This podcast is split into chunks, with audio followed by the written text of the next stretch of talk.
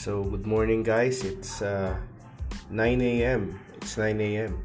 And I know I just finished recording episode 6, but I really felt the need to. Uh,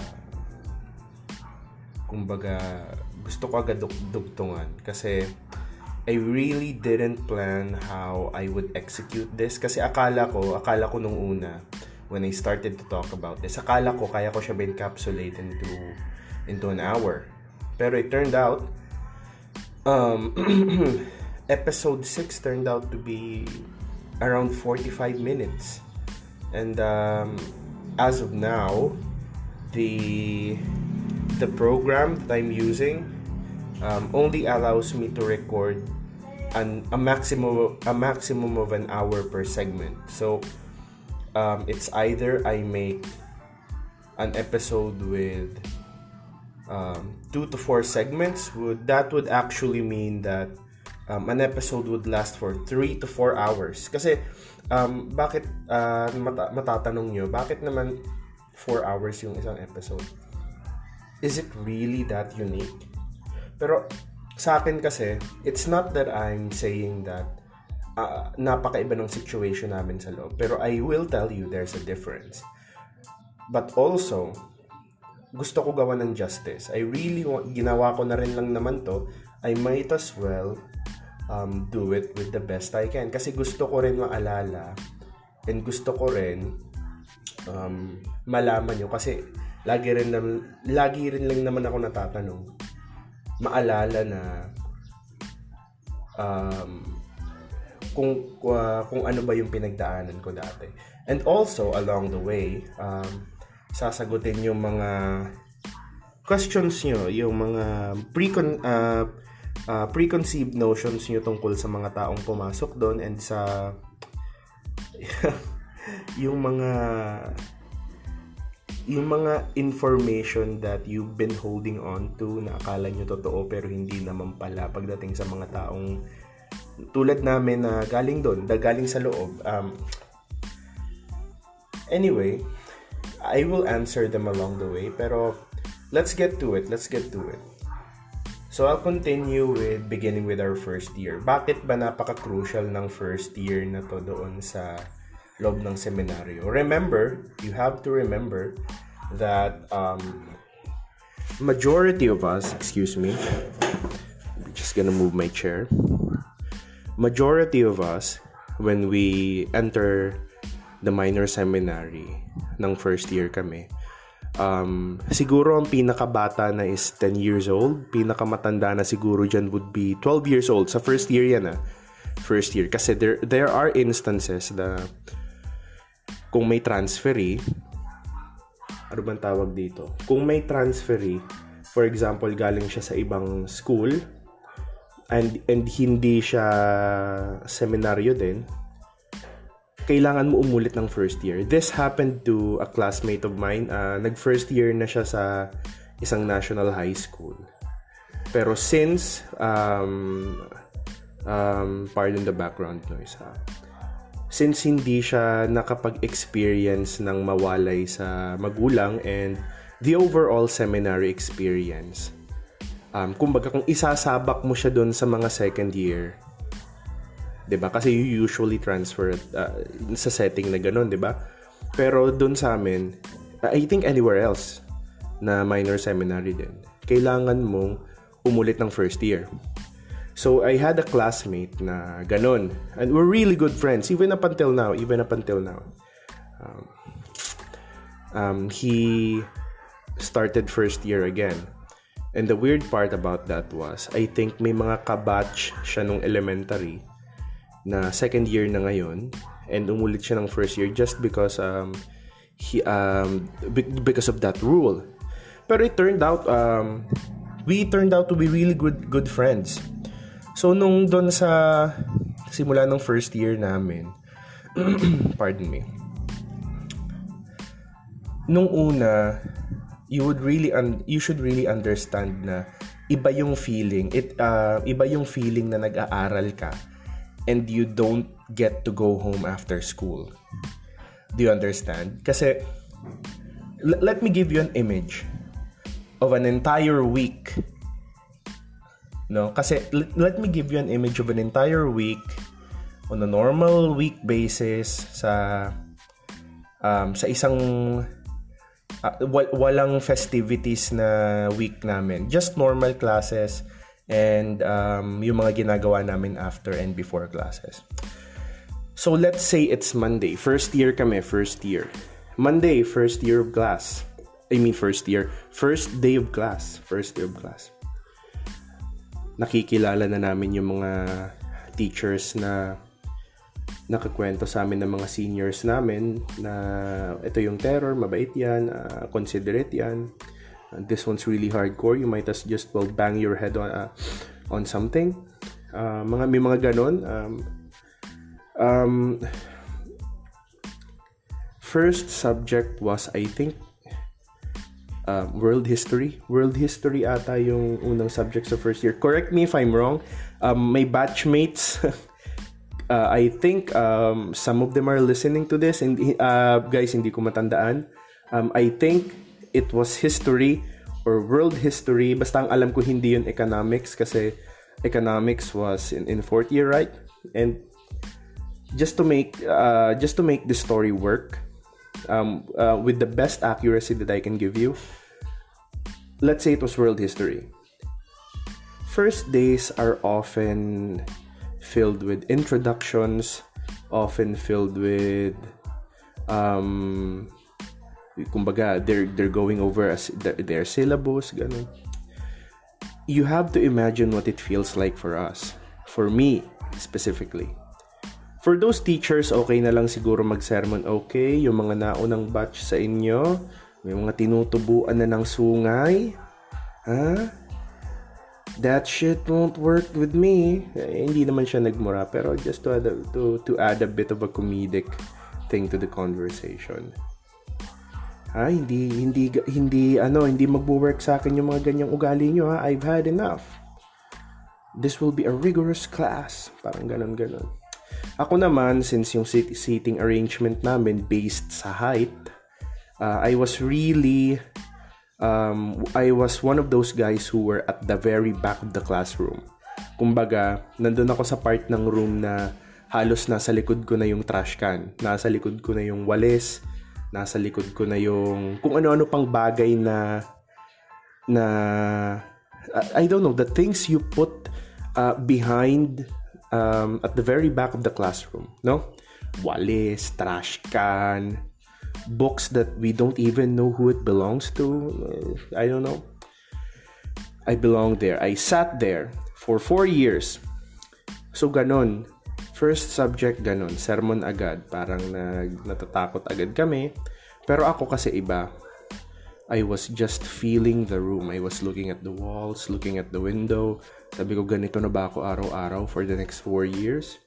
blah blah blah, lessons, lessons, introductions. Nagsimula din siguro ng konting lesson. Hindi na rin kami na-introduce kasi since 20 lang talaga kami doon sa batch namin.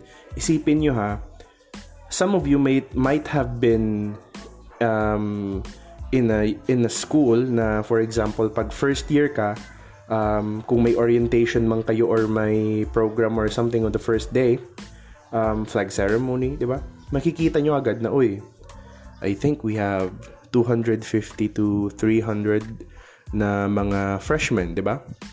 Sa amin wala. 20 lang kami. 20 lang. 20 lang. And I think when we were first year, yung total community namin, we call it community, yung total community namin doon, uh, hindi kasama yung formators, I mean yung mga pare, yung administrators, yung faculty, and etc yung kami lang na seminarians, I think it was 95. 95 lang kami from first year to fourth year. Lahat na kami yan. So, napaka-konti. So, I could, I can say, I can say that um, classes were more intimate. Uh, intimate in a sense na na you can really feel na na natuturuan ka and your questions can really be entertained And kung minsan kung may tanong ka, if it makes sense at all, your classmates can really add on to your questions hanggang sa maging formal discussion siya sa class. That's the thing that I really loved about our setting. May, may tag-iisa kaming desk. We had we each had the responsibility to clean our desks. Um, kami nang bahala kung ano yung notebook namin unless may required. Um, but for some reason, ano ba yung nasa loob dun ng, ng table namin? Meron kaming CFC. Um, I think it was CFC, at least for our batch. Um, Catholic um, Filipino Catechism ata. Yung book na yon it's for our religious class. Um, religious um, class. And may Bible din kami, of course, for religious class. And of course, nasa seminaryo kami. Um, scientific calculator, uh, pens. I, I think I really didn't have pens. Uh, I don't know, nanghiram siguro agad ako. Um, paper, which almost ran out immediately. Um, notebooks, and the books we bought. We literally bought books na yung tipong doon ka na magsusulat ng sagot sa books. Kasi I came from a um, public school and the public schools often um, have books that are passed down from one person to another. So, swerte mo na lang kung maingat yung buong lineage na pinagdaanan ng libro mo. Pero um, as far as I can remember, they're always um, they're always about to fall off. No, pero doon, it was uh, we had books that we, uh, sa amin na talaga. I think it's all the same with private schools. No, it's all the same. It's all the same. Why am I making a big deal about this? Pare-parehas lang naman pala. So ganun, um, um, yung table namin, you can't see our feet. It's like this giant uh, table which uh, really big for our age. Pero siguro ngayon, I think okay na siya. Feeling ko kaya mong, yung table namin doon, feeling ko kaya mong gumawa ng plate. And if you're an architecture student or an engineering, I don't know, feeling ko our table was big enough para makagawa ka ng maayos-ayos na plate. That it was that big. Tag-iisa kami no na compared to the other students who only had armchairs. Tapos yung bag mo, isasabit mo pa sa harap ng harap na upuan mo, no? Or probably just under your your armchair. I don't know. I don't know. Pero eventually, as the day went by, nakilala na namin. Kasi yung Monday, Tuesday, Wednesday, Thursday, Friday namin, iba-iba yung subjects namin. May MWF, may TTH. It worked that way. Pero, ano ba yung mga subjects namin nun? What are the differences? If I remember correctly, ano ba guys? Uh, ito guys, uh, for, to my classmates who are listening, to my batchmates, to my um ano ba? Yung mga yung mga mas yung mas matanda na ako na parang batch uh, something. If you know accurately um, pardon me na lang uh, pardon me. Hindi ko talaga matandaan exactly pero ibibigay ko na lang yung special um, subjects kasi generally compared to a public school I think our curriculum was BEC BEC basic educational curriculum. I think that was our setting there, BEC. And then, meron lang kaming additional subjects na Spanish and Latin. Um, that's from first year up to fourth year. So we really had to study Spanish and Latin. Um, for an hour, I think three hours a week. Ay, hindi, hindi, hindi it was more than that. It was more than that. I think it's more or less eight hours a week for the entire in the entirety of our four year stay there. No, we were graded. Um, wala kaming subjects na for example yung Noli. I can't remember. I can't remember. Pero ang alam ko kasi, um, wala kami nun. Wala kami nun. I think it was replaced by languages was replaced by languages. So let me get on with my story. From morning to noon, okay, ganun yung first day namin. Then lunch break, may recess naman. Lunch break. Ang maganda sa amin, after lunch break, may mandatory siesta kayo. Ano ba yung siesta para sa mga hindi nakakalam? It's nap time. It's nap time.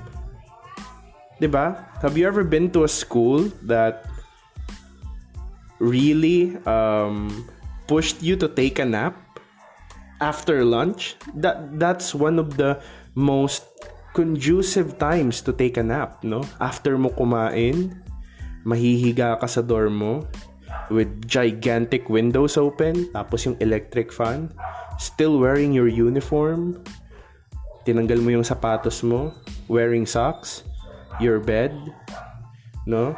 Baka may bed sheet, baka wala, depende kung ano yung gusto mong grit ng ng foot area mo. I don't know. Kasi there, I have classmates na gusto nila maramdaman yung grit.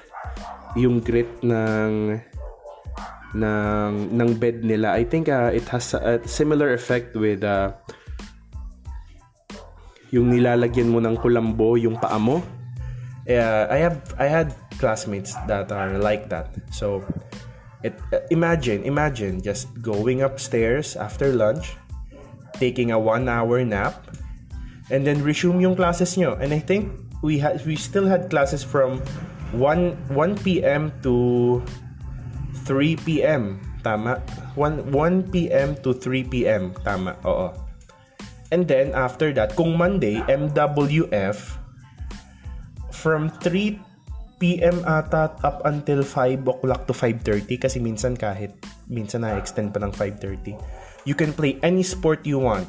Basketball, tennis, volleyball. Kasi we all had courts for that. We all had courts for that.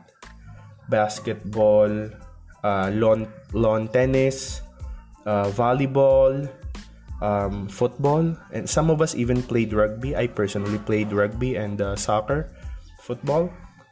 Um, ano pa ba? Yeah, yeah. So, ganun yung setting. Um, pero it doesn't mean na kailangan mo maglaro.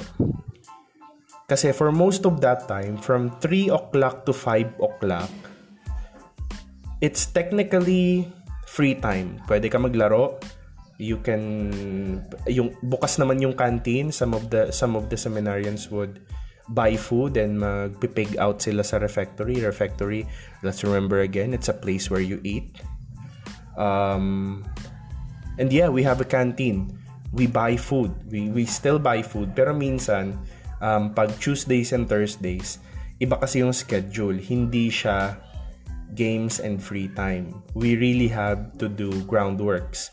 Groundworks, uh, manualia, ibig sabihin, you had to clean the grounds. And minsan, you had to clean, um, you have to clean the building first. Kailangan mo munang, um, ano bang tawag dito?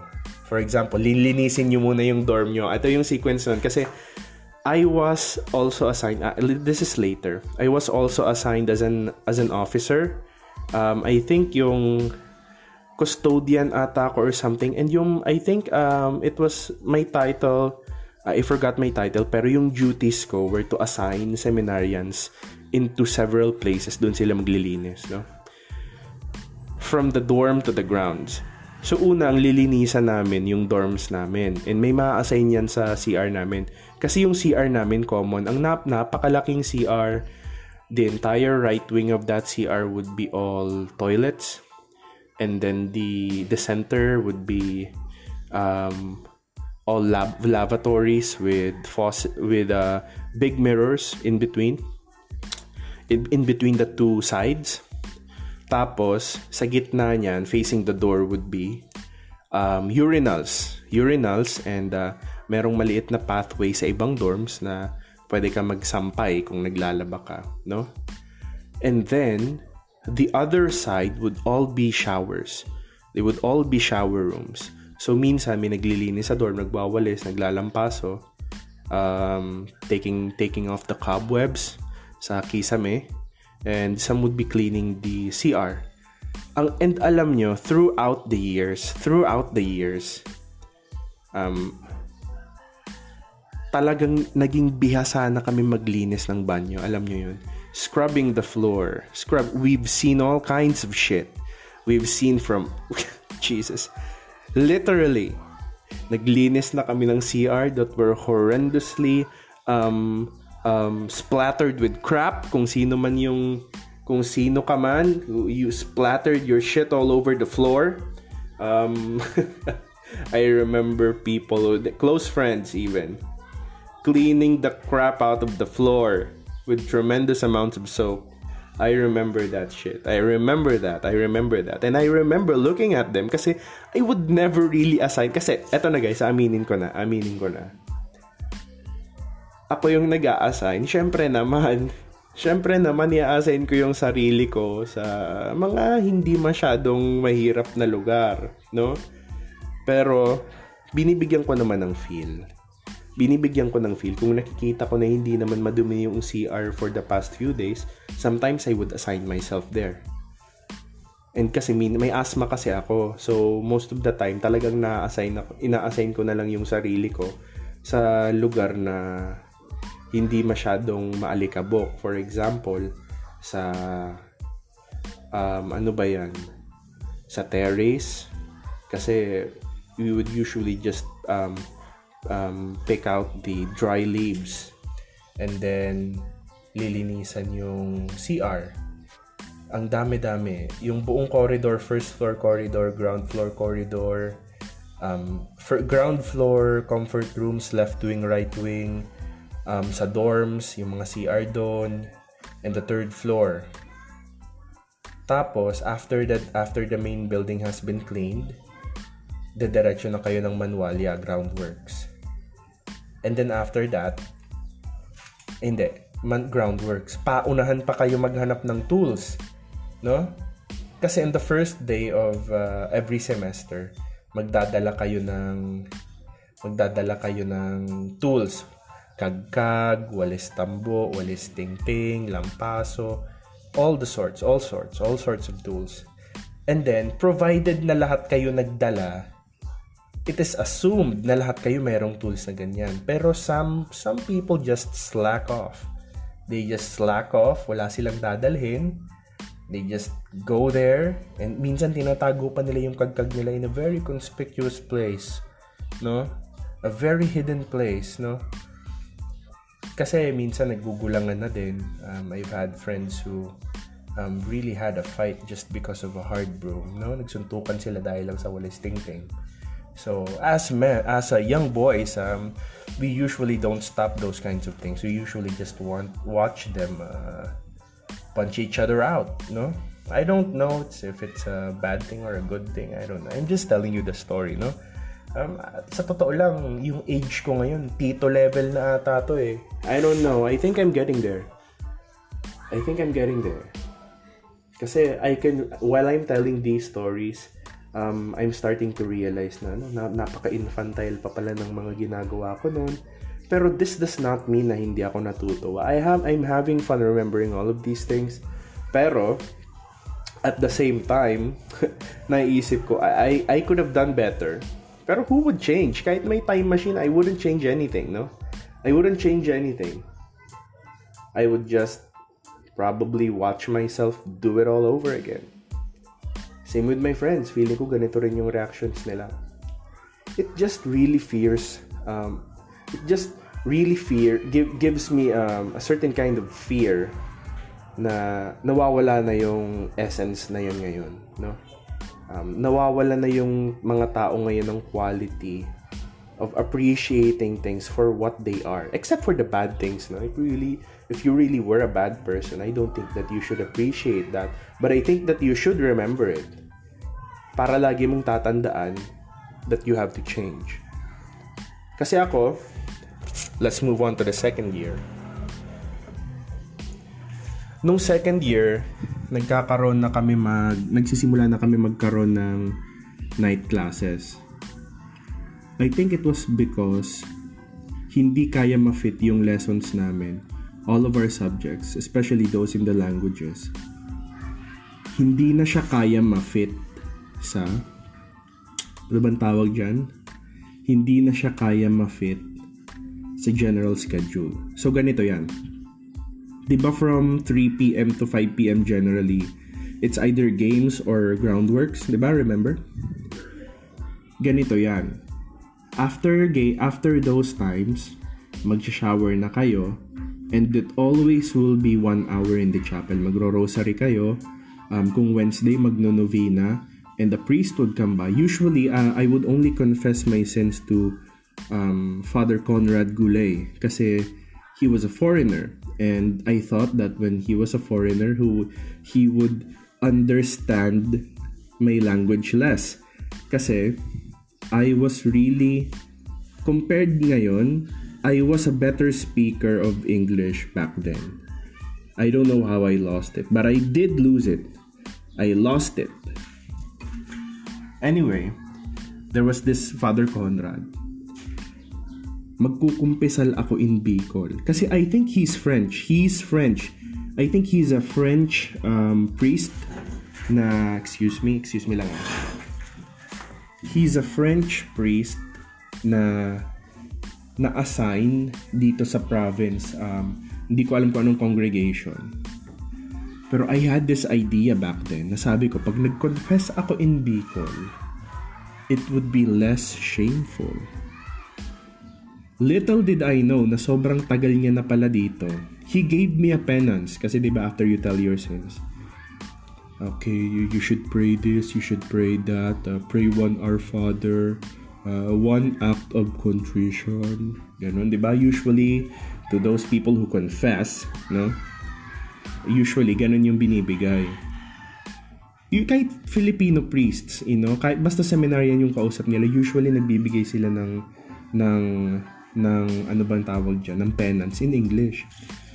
So nagbigay ako kasi sabi ko, let's just pretend na I'm really that of a native speaker in Bicol. Sabi ko, mabicol daw ako. And I'll confess my sins in, in, in the vernacular, no? Little did I know, binigyan niya ako ng penance in Bicol with a French accent. Pinapatawad ta ka? So, I, I don't know. It, it went something like that, no? And I, uh, sabi ko, sarili ko, I was really surprised He understood what I was confessing. Pero sa totoo nga naman naisip ko, no, I was really uh, sort of an asshole back then too, no. Bakit ba ako magko-confess noon? I, aren't I just cheating myself? Ngayon ko lang naisip, no? I was cheating myself, no? Magko-confess na lang niloloko mo pa. Might as well just go all out, man. Well, anyway, ganun yun. And after nung after nung nung chap nung chapel yung yung meditation one hour bababa na kami. We're ready to have our dinner. Pagdating namin sa dinner um inaantay pa namin yan. Kasi yung iba for some reason dadaan pa sa dorm kung ano-ano pa yung mga kukunin. Kasi syempre, I understand. I did this too. I did that too. Syempre nga, minsan hindi masarap yung ulam. I mean, hindi minsan. Uh, most of the time. Most of the time talaga. Hindi masarap yung ulam. Yung iba sa amin, pag home visit, kasi umuwi kami every week minsan. Pag home visit, bumibili na sila ng maraming canned goods bago bumalik. Good enough for the entire week. Kasi ganito yung setting yan. Pag dinner, every time you eat, every time you eat, merong malaking table, square, square table. Apat lang kayo dyan. Yung kanin nyo good for 4, yung ulam nyo good for 4. Uh, excuse me. Yung ulam nyo good for 4. Pero yung kanin pwede nyo ma-refill to Kingdom Come, no? Yung ka, yung ulam lang hindi. Eh paano na lang kung for example, pork steak yung ulam. Yung yung Pinoy version. Tapos puro taba pa yung nabigay sa buong table nyo. So, kahit ako personally, hindi ako kumakain ng taba, even if I'm fat, no? Paano na yung kanin na lang? Tapos mamantika pa masyado paano yung gagawin? Paano yung gagawin? Some of us, um, through our seniors na natuto na lang din kami, pagkatapos ng buong week, pag Friday, uuwi kami ng after class. After class would be 3 p.m. or 3.30. minsan tanghali pa lang ready na yung mga ano namin, yung mga dadalhin pa uwi. And babalik kami Sunday on or before 5 p.m. So, meron kaming 2 days rough estimate. Lulubos-lubusin ko na yung estimation. 2 days at home. Bibili na na kami niya ng canned goods, ng Nor Liquid Savor, ng napakaraming sachet ng juice, ng ketchup, ng Mang Tomas, ng butter, margarine, ng kung ano-ano pa, kung ano-ano pa. Lahat pagkain, lahat pagkain. Para pagdating ng oras na hindi masarap yung ulam, kukuha na lang kami sa dorm, for example, Vienna sausage, yung Vienna sausage. Minsan, mainit pa yung kanin. Pinapatong na lang namin siya doon sa sa kanin. Kaso ang problema, yung ibang table, minsan, um, kasi alam nyo naman lahat kami lalaki, we were all boys, we were all children. May style kasi doon na pagpasok nyo pa lang sa refectory, di ba, you were each getting into your assigned tables. Meron kasing reserve system papasok ka pa lang sa refectory, yung pinakaunang table, sasabihin mo na, uy, reserve ako sa ulam ah. Reserve ako sa ulam, meaning, pag hindi, may mga may hina kasi kumain talaga. And kung ayaw nila ng ulam, pero ikaw gusto mo nun, ibig sabihin, yung part niya, or yung part ng buong table yung ayaw nyo na, o kung may binili kayong chicken, or kung ano pa, mapupunta na yun sa table nyo. Na gets nyo? It's a reserve system. Uy, reserve, reserve, reserve. There was, there are people na biyasang-biyasa na nun. Kahit ako naman naging expert din ako nun. I would go out to so many tables. Reserve ng ulam, reserve ng gulay, reserve nito.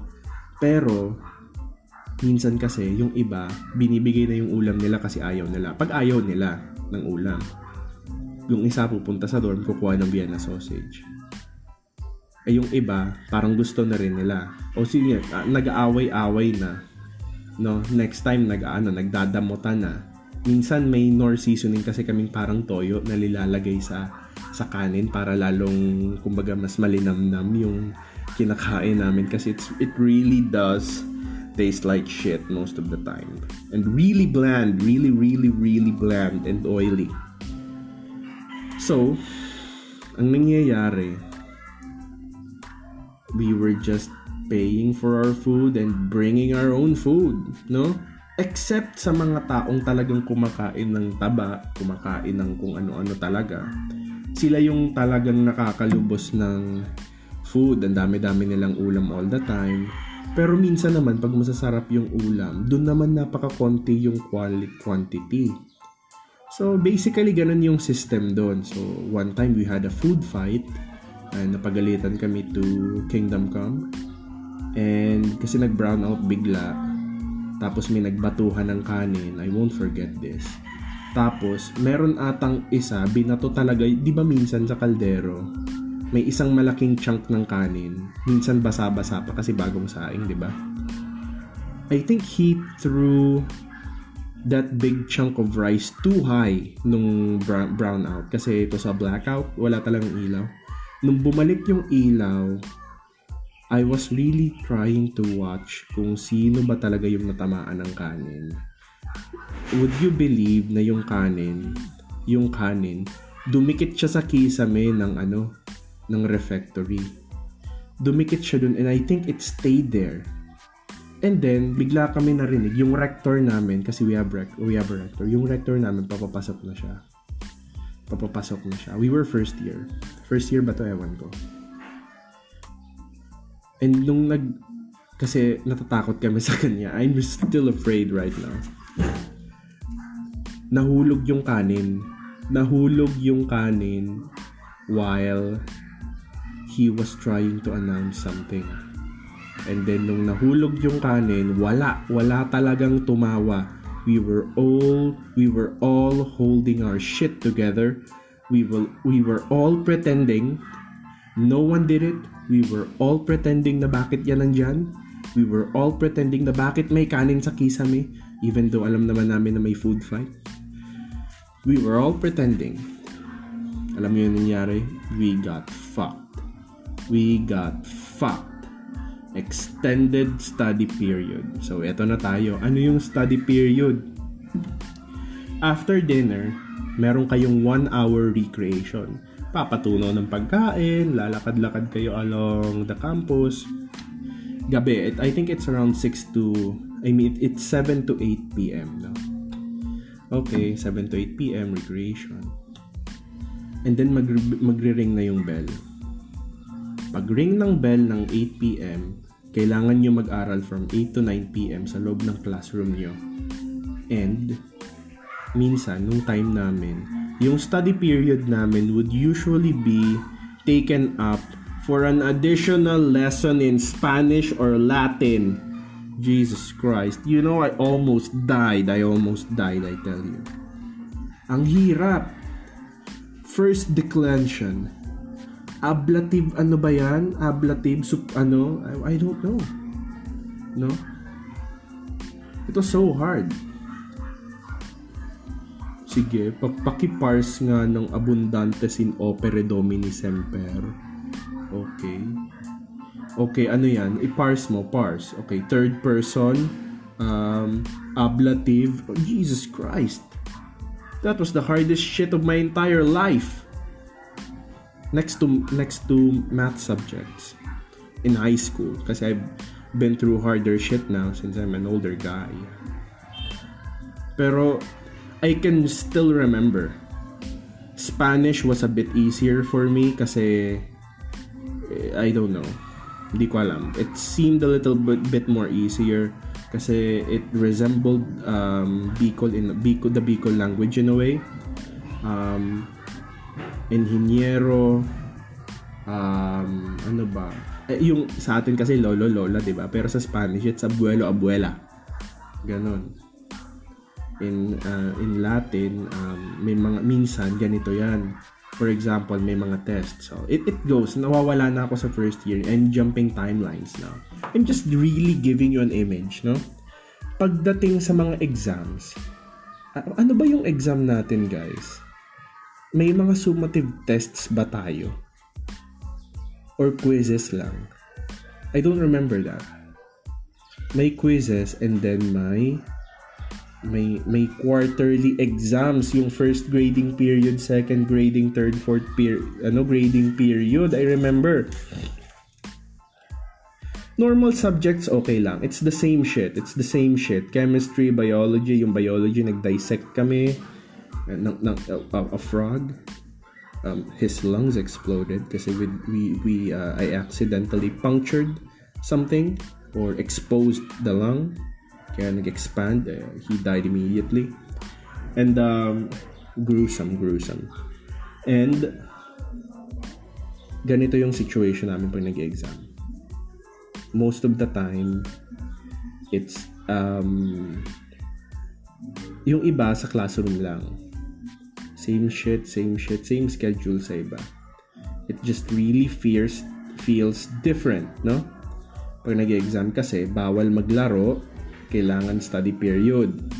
Eh, alam mo, isang magandang bagay na, na naiuwi ko galing seminaryo, minor seminary respectively, is the study habit, no? Dati na akong mahilig magbasa, then I grew even deeper into that shit, man. I was reading shit. Just go, no? We had books that were banned for us to read and it was all in this cabinet in the library. Eh, naging, ano ako, naging library custodian ako or something.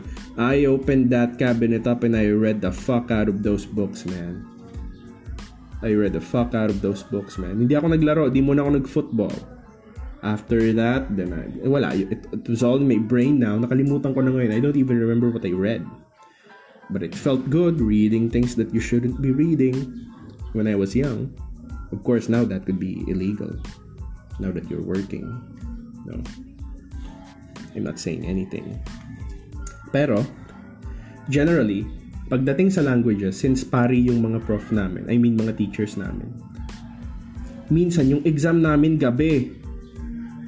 And then, for example, we had uh, we had a re- minsan yung yung religious subjects namin tied with Latin and Spanish. Minsan lahat gabi yung exam yan. High school. High school ha. I was 11 years old, 12 years old. Nag-exam ka ng alas 9 ng gabi. Jesus Christ. Oral exam pa naman. Shouldn't that shit be in college? But I wasn't surprised in college. Thank, thank God. Thank you din. Pero, pinsan, scenario in Latin. Okay, nasa na yung diary nyo? Good for 80 days um, with all um, all pages with entries all in Spanish. Okay, check natin yung grammar yan. Uh, yo soy uh, uh, algún sacerdote, uh, algún día. I want to be a priest someday. I used to write that shit. I used to write that shit, man. Pero, paano yung Latin? Okay, um, recite uh, Salve Regina. Uh, so recite Salve Regina. Okay. Sal Salve Regina. Ma, uh, ano ba yon? Kanta yun eh. And then, ay hindi, mostly prayers. Ay, hindi, yung ano, yung Nicene Creed. I think it was the Nicene Creed. I forgot now. Pero usually pinare-recite yun ng Latin. All in Latin. That was the exam. Pero that wasn't it. May mga written ano pa kami, exam. High school. May oral exam, may written exam. Part 1 and part 2. Yung part 2 gabi, magre-recite kayo And there was this one time na yung sa Latin, it really got so fucked up na huli kaming nag-cheat, ang dami naming kodigo. Yung exam namin sa refectory, tag-iisa kaming table. Yung isang table good for 4 people, pero tag-iisa kami. It really got harder to cheat. Ang natatandaan ko, we were given this one ridiculously long story in Latin. I think it was about a werewolf in Rome um, looking for um, I don't know, looking for his way out of the city. Oo. Kasi it was given to us in Latin. And may mga Latin dictionaries kami. Dapat memorya mo yung conjugations and yung mga ano, yung iba pa. And kailangan mo i-translate every single one of those shit in English, no? May parsing pa. Minsan may parsing pa kaming exam. So, it, kami lang naman yung na-benefit nun. Pero for that time, no, alas 9 ng gabi, I wasn't, I wasn't done with my exams. In Latin, ano ba yung isang word? I had this difficulty with one word na hindi ko makalimutan hanggang ngayon. It was this Latin word, circumspecta verunt. Jesus Christ. Ang meaning lang pala nun, ang hirap ko kasi medyo nalito na ako nun sa pagko-conjugate kasi nga gabing-gabi na and yung iba tapos na ako na lang yung hindi. Konti siguro meron pa kaming walo pa kami di pa tapos. Circumspecta verum. Tapos tinitingnan na kami ng teacher namin. Tinutulungan na nga ako sa dictionary pero he wasn't really giving me the answers. Just helping me. Eventually, I found the answer. I translated it correctly. I think it, this was in second year I think I was 12 years old. Sabi ko, Father is uh, circumspecta verunt is uh, looks around. Jesus Christ. The wolf looks around. Jesus. That sentence took me, set me back 30 minutes. Yung sentence na yon, it took me, took me 30 minutes to, to conjure up, to fix, to come up with correctly. Eh, buong story yon Jesus Christ. Hirap. Fuck my brains out. Telling you. I'm telling you. Ang hirap. Ang hirap. And then, pag uuwi kayo, maririnig mo na lang sa labas na, o yung mga nasa seminaryo, lahat yan bakla. Uh, Jesus Christ. You even know what you're talking about? Gay? Not that I have something wrong with gays, pero yung connotation kasi nila ng gay dati, I don't know if this is a safe thing to say. Pero yung connotation kasi nila sa amin, parang lahat kami nagmaman-to-man doon sa loob. Hindi namin malabas yung pleasure namin sa kung kaninong babae. And everyone, every asshole outside seems to think na kami-kami lang yung nagpe-pleasure sa sarili namin. No? What a negative thing to say. I don't even like men. Romantically. Jesus. but I'm not one to say there are things that happen like that pero I respect them if they identify that way kasi sa seminaryo hindi yan mawawala I have friends and I have known people na they really identified as homosexual even before when we were younger pero I respected them walang pakialaman. We ay alam niyo sa amin um, nasa seminaryo na kami pero we really we really didn't treat them any differently no? For example bakla siya pero alam namin matalino siya. Bakla siya pero alam namin generous naman siya. Bakla siya pero alam naman namin na mabait siya.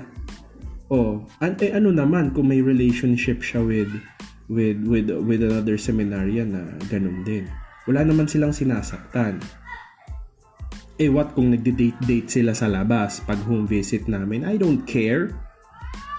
Nagko-confess naman sila sa pare eh.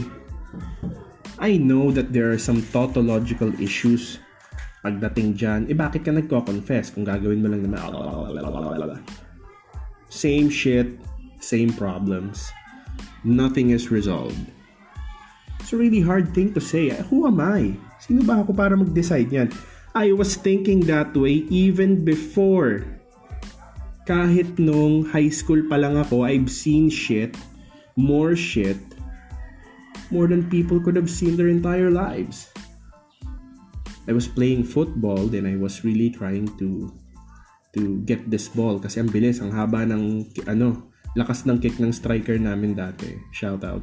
Shout out to you boy. Backlash kick. Backlash kick pa rin, backlash lakas ng kick, I was uh, na, napunta sa may volleyball court yun. Jesus, that was really far away. Napunta sa may volleyball court yung yung bola. So I ran and ran and ran up until the, uh, the ball went into a really weird place. So pinuntahan ko. Little did I know na may tao pala doon. You know what I saw? I saw two people holding hands. They weren't doing anything meet to meet I just saw them holding hands. Ano ginawa ko? I got the ball, sabi ko, oops, sorry, sorry. I didn't do anything weird. Pinahiya ko ba? Of course, everyone knew. Kasi may nakakita din sa kanila. Pero, we really never, we never really treated, we never really treated any homosexual seminarian any different. I want you to remember this. Even when we were as young as 11, 12, 13, 14, 15 years old, we've seen shit, we've seen shit. But we never really treated them any differently. We hung out with them the same way we hung out with most of our friends who were not gay. We respected them. So what does this mean? We have diversity inside. Sa community namin. Oo, alam namin minsan nadjo-joke ka, bakla. Pero hindi naman ganun, parang bata naman yun. Minsan may mga inside joke na bakla, minsan they're still really trying to figure themselves out. Pero alam namin it's against the rules. Pero we never really got anyone in trouble na For example, magsisip-sip kami. Wala namang ganun sa amin. Alam namin. Pero we never really butted into anyone else's business. We just really respected them. I'm still good friends with some of them right now. Even now. Professionals na sila ngayon. Did that impede them from being a better person? Hindi. How did this just turn into a lecture? I always have that habit. I'm really, really sorry. Now, let's continue. Now, I think I'm gonna end this episode now. I'm just gonna continue with uh, third year and fourth year experiences because I think those are far more um, relevant stories that should go together. No? So, I'm gonna end this episode now as uh, episode um, ano to? Episode 7. I'm gonna end this episode now And watch out for episode 8 and that would be the last episode kung saan itatakal ko yung buhay seminary namin. Okay? So, thanks for listening guys. So, shout out sa mga ex-seminarians dyan. um, alam nyo, um, the minor seminary was really a good thing for us, right? Right? Right? It was a good thing. It was a good thing. I'd do it all over again. So, okay, guys. Um, see you on episode 8, the last seminary episode that I will cover for now. High school. Bye, guys. See you on the next one.